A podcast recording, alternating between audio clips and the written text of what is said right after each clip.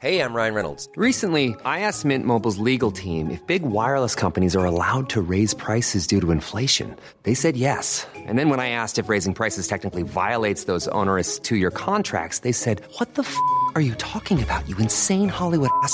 So to recap, we're cutting the price of Mint Unlimited from $30 a month to just $15 a month. Give it a try at mintmobile.com slash switch. $45 up front for three months plus taxes and fees. Promo rate for new customers for limited time. Unlimited more than 40 gigabytes per month. Slows. Full terms at mintmobile.com. Hello, I'm Andrew Palmer, Business Affairs Editor, and you're listening to Money Talks. And on this show, as the world's central bankers prepare to meet in America's remote wilds, Henry Curr talks about what's on their minds. They all stay in a, uh, a lodge, uh, which is called the Jackson Hole Lodge, go hiking and so on, but also discuss a bit of monetary policy uh, in their conference meetings. And Soumaya Keynes and Ryan Avent round up the most interesting economic blogs this month, starting with the effects of the sharing economy. Uber and TaskRabbit and Amazon, these all seem like amazing things, but are they, you know, is there a hidden cost? What we're actually doing is preparing to sweep aside uh, personal relationships entirely, so we don't ever have to talk to any humans ever. But first, central bankers from around the world are meeting later this week in Jackson Hole, Wyoming, to discuss monetary policy in an era of low growth and depressed interest rates. With me on the line now is our US economics editor, Henry Curr. Henry, first give us a feel for what happens in Jackson Hole, who attends, and what's on the agenda. Well, Jackson Hole is a annual conference hosted by the Federal Reserve Bank of Kansas City, one of the uh, regional Fed banks. And at it, monetary policymakers from all across America, but also internationally, uh, come and discuss a, a, set theme. And they all stay in a, uh, a lodge, uh, which is called the Jackson Hole Lodge, go hiking and so on, but also discuss a bit of monetary policy uh, in their conference meetings. Okay, and this year they're looking at sort of whether the old orthodoxies around monetary policy still hold good. And in particular, there are questions around whether the, the sort of bedrock of uh, macroeconomic policy, um, the regime of inflation targeting, is still fit for purpose. Perhaps you could first take us through what inflation targeting is. For over two decades now, inflation targeting has been the dominant uh, monetary policy regime for the for central banks around the world. And it says that central banks should target a low and stable inflation rates, and that that's the main thing they have to worry about when it comes to managing the economy and, and changing interest rates to achieve their goals. Now, that happens, the, the Federal Reserve only explicitly adopted its inflation target of 2% in 2012, uh, but it's widely accepted it, that it had been implicitly targeting inflation before that. It just hadn't publicly announced its target. Now, central banks, including the Fed, also worry about unemployment and growth in the short run. But what the kind of inflation targeting regime says is that you only, you only ha- ever have to worry about those things in the short term. And over a longer horizon, what really matters is hitting this inflation goal.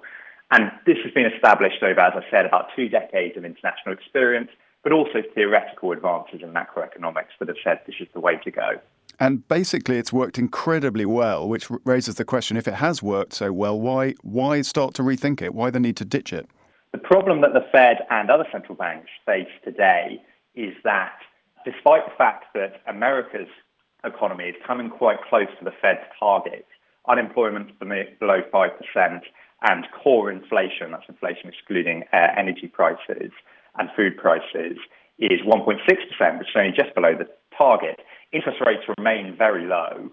And what this means is that if there's a recession, if recession struck next week, say, the Fed would have hardly any scope to cut its interest rate. So the task is therefore to drive interest rates up. And John Williams, the president of the San Francisco Fed, um, has already floated some ideas on how to do that. And one of those is simply a higher inflation target. Would that work? Well, the idea with a higher inflation target is that over the long run, it should lead to higher interest rates. And the reason for that is that the, the Fed controls interest rates in the short term, but in the long term, the inflation adjusted interest rate, that's the return you get in the bank after subtracting inflation, whether it be 2% or 4%, that's kind of dictated by the economic fundamentals. So in theory, if you push up your inflation target, eventually you'll have higher interest rates as well, and then you'll be able to cut them further. I think the difficulty with that proposal is that it's maybe one that works in the long run, it's unlikely that they will achieve 4% inflation and therefore higher interest rates before the next recession. If you look at the recent history of inflation, since they announced their 2% inflation target uh, in 2012, they've undershot it almost the entirety of the time that the target's been public. So the idea that if they come along tomorrow and say there's going to be 4% inflation and suddenly they'll be able to hit that goal and, and then get interest rates up quickly to create some leeway to cut them in a, in a downturn is, I think, a bit optimistic. Now, there are, there are other options to consider, and one of them is nominal GDP targeting. And for, for people who aren't familiar with that term, what is it and why might it be preferable? So, a nominal GDP target is a target for the total amount of cash spending in an economy, or equivalently, the uh, total amount of income in an, in an economy. The, the reason you would target the total amount of spending rather than, say, prices or, or, or something else is that it frees the Fed from one of its uh, main problems, which has been uh, the trade off between inflation and unemployment in the short term. The Fed can basically control the amount of demand in the economy, and, which is one thing, but it's got two goals uh, keep inflation low and keep unemployment low. Nominal GDP combines those two goals into one and lets the supply side of the economy determine how nominal GDP breaks down into inflation and how it breaks down into growth. And what that means is that if, say, high oil, oil prices or some other supply shock comes along, that that might send growth uh, up but inflation down, the central bank no longer would have to worry about how to respond to that with its two indicators going in opposite directions. Uh, the economy would be able to tolerate high growth and low inflation, or in periods in low growth when you need a bit more inflation, it would go that way. Okay. Henry Curr, thank you very much. Thank you. And to our listeners, if you have any thoughts on Jackson Hole and the Fed, let us know. You can tweet us at Economist Radio or email us at radio at economist.com. Now we move on to the economic blogosphere. Gone are the days when the most important and exciting debates in economics were confined to stuffy academic journals. Today they play out in full view online. Blogs from big name economists like Paul Krugman, Tyler Cowen, and Diane Coyle, cover everything from the technical to the panoramic. Where else can you find a devastating critique of dynamic stochastic general equilibrium models or intense debate over the nature of soaring executive pay? For all its merits, however, the blogosphere is vast. There are literally hundreds of blogs and many more debates happening at any given time. It's hard to keep track. And that's where our economic blog roundup comes in. Our economists, Soumaya Keynes, based in London, and Ryan Avent in Washington, will occasionally sift through the blogosphere to bring you their take on the most interesting debates happening within it. And we'll hear the first of these roundups now. Okay, so the first thing I thought we could talk about was this interesting blog by Branko Milanovic, who's been talking about commodification and niceness. The question, I think, is are we becoming less nice? You know, Uber and TaskRabbit and Amazon, these all seem like amazing things, but are they, you know, is there a hidden cost uh, to all of that that we really need to think about? So his argument is that you know there are lots of things that we used to do in the household, or you know because we loved someone or felt a duty towards them, that are now being done in the market. So cooking, cleaning, childcare, and the move to this gig economy where we, we pay people um, to do these little tasks for us means that personal relationships are becoming less important. So, you know, I might not make a meal anymore. I might just go and buy something to microwave. But that in the long run, that means that the relationship I'm forming with the person I'm cooking for isn't so strong. Yeah, I thought the bit where he he talks about the tasks that are done within the house seems kind of super romanticized and like a vision of of past life that everyone loved that that maybe isn't accurate. But let, us start off by talking about kind of the gig economy side of things and particularly how services like Uber and things like that are are changing the way we interact with each other. Does, in your experience, when you use these kinds of services, do you feel like there's less of a personal connection than there was in the past? I don't know. I mean, so there is a question. So, first of all, there are plenty of things that I do that, you know, it's opening up markets that just wouldn't have existed anymore. So, whereas before I might have stayed in a hotel, now I use an Airbnb and I'm staying in someone's house, right? So, that's it's actually, actually like much more intimate, isn't exactly, it? Exactly, exactly. So, the, there's that. There's also embedded into a lot of these apps is this idea of reputation. Um, whereas before, if I take in, say, a black cab and the driver was really, really rude, that, you know, that was it, that was the end of our relationship. But now, you know, in an Uber, if someone's really, really horrible to me, I'm going to give them a one star rating. And so actually, these kind of platforms have built in these huge incentives to be nice to you right? So, well, I mean, one of the things that that seems interesting about it is that he's sort of talking about like a coarsening and a monetization of these sorts of things. But actually, I mean, this incentive was kind of there before. Like in a cab, there was the thought that if you did a good job, the driver did a good job, you give him a tip, you give him you give him cash at mm-hmm. the end of the trip. Whereas now we're actually taking cash out of the uh, the transaction, and you're you're relying more on kind of markers of social reputation. Yeah, I mean, there's another point, which is that perhaps the kinds of relationships, you know, that we're cultivating now aren't as good, right? So perhaps if someone's being nice to me now because they're scared I'm gonna give them a bad rating, maybe that's not as real as the relationship we might have had before. So if you so if you take, for example, um, a waitress right. um, under the old system, you know, I might have seen her every week, um, and might you know I might have been super nice to her. I was interested in us building a relationship. Now in this new gig economy, when people are moving between moving around in these kind of precarious jobs, there's less of an incentive for us to maintain that relationship. She has to be nice to me because she's you know worried that she's going to get fired if not. But maybe that you know niceness isn't as it sounds quite wishy-washy, but maybe it isn't as good or as meaningful as that old kind of niceness that was based on those those longer-term relationships. Maybe, although perhaps you know we were always overstating the extent to which service professionals in a customer relationship were being genuine. I mean, I'm sure there you know there are lots of cases where there were genuine kind of was genuine warmth and, and connection, but probably a lot of other times people start waiting tables were just trying to get through the day and, and, and doing their best to earn tips. Yeah, so I was just gonna just gonna say, going back to your earlier point, that's something that Diane Coyle raised in in a response blog to this, which is that you know, the commodification has actually been pretty great for women who is doing all of these things that previously were just being done in the household, right? So there are some winners from this. Women, particularly at the top of the income distribution, have much more power to go and, you know, pursue their own careers. Maybe the men have lost something from this, but actually lots of women have done well, so we shouldn't be too upset. I mean, I, I, think that's absolutely right. And I think when you think about kind of relationships that are built on kind of a tacit social capital or connection, that that's a that creates a social barrier to to people who are are kind of an on the out group, you know, and and like the easiest way to think about this is is trying to get a cab if you're a minority in a city like New York. It, it's a much different uh, thing if you uh, if you're a black man or a Latino than if you're a white man. And so in a way, the, our, we're creating a society that's much more civil uh, by creating these institutions that don't just rely on the the kind of natural social tendencies in the head of the cab driver. Mm. So, so Tim Harford actually had a really interesting uh, piece about, you know, whether trust is increasing, and he kind of points out that the sharing economy makes it really makes it much easier to trust complete strangers. You know, I wouldn't have dreamed of staying in a stranger's house, but with Airbnb, I would.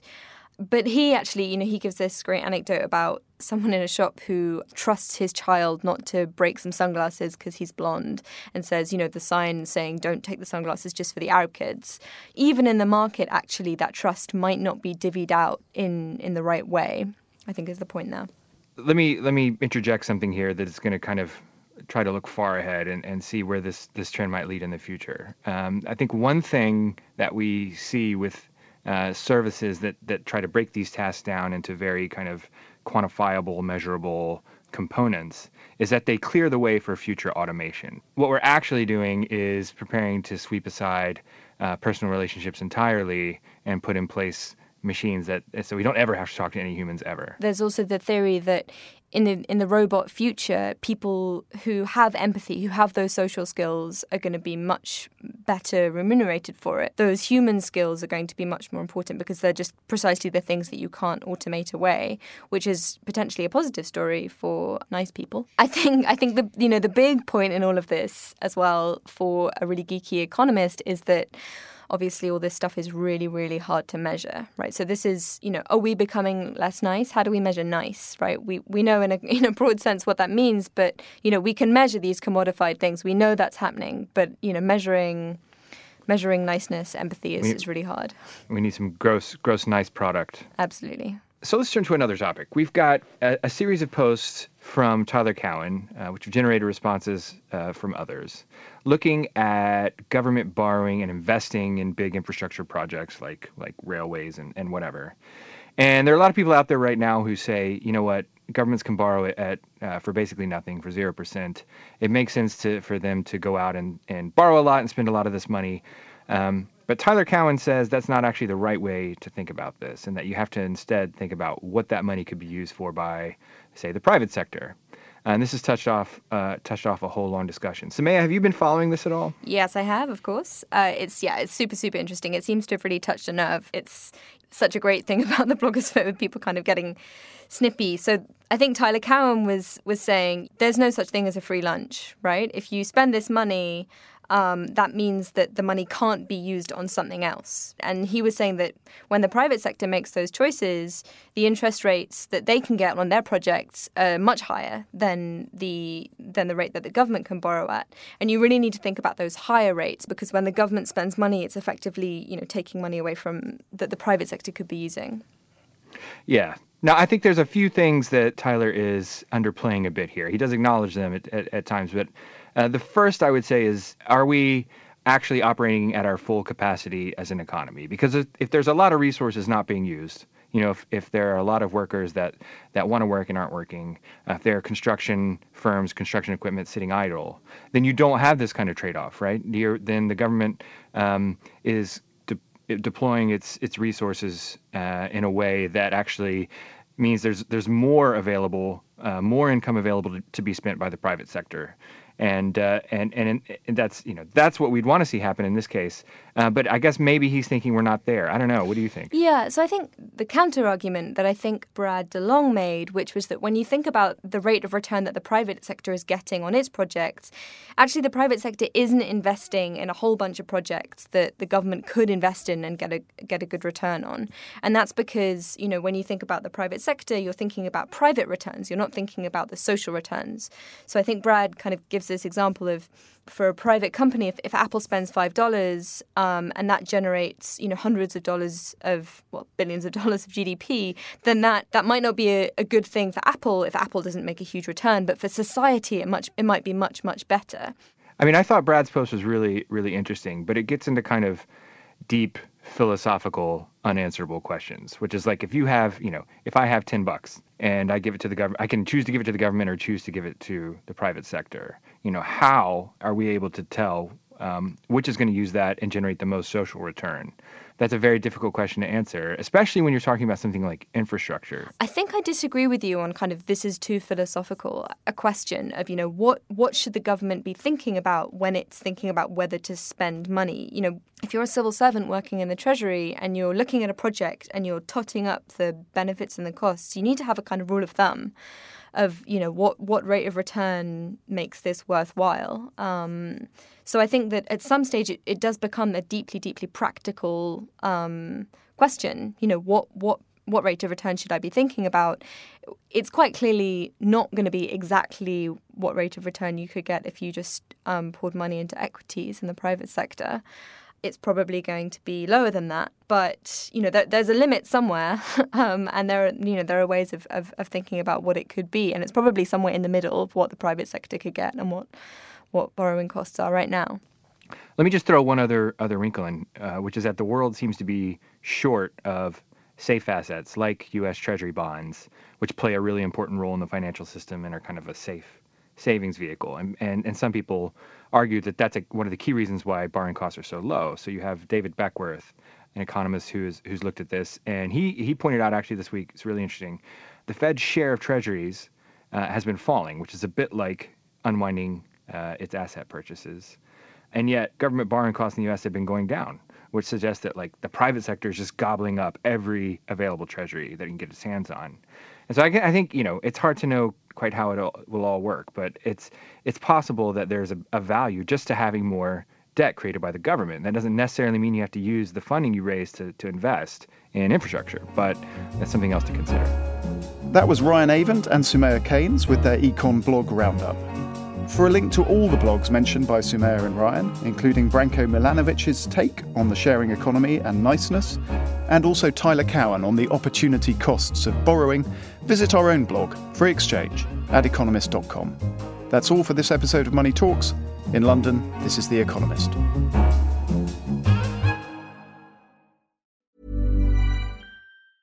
Small details are big surfaces Tight corners or odd shapes? Flat, rounded, textured, or tall?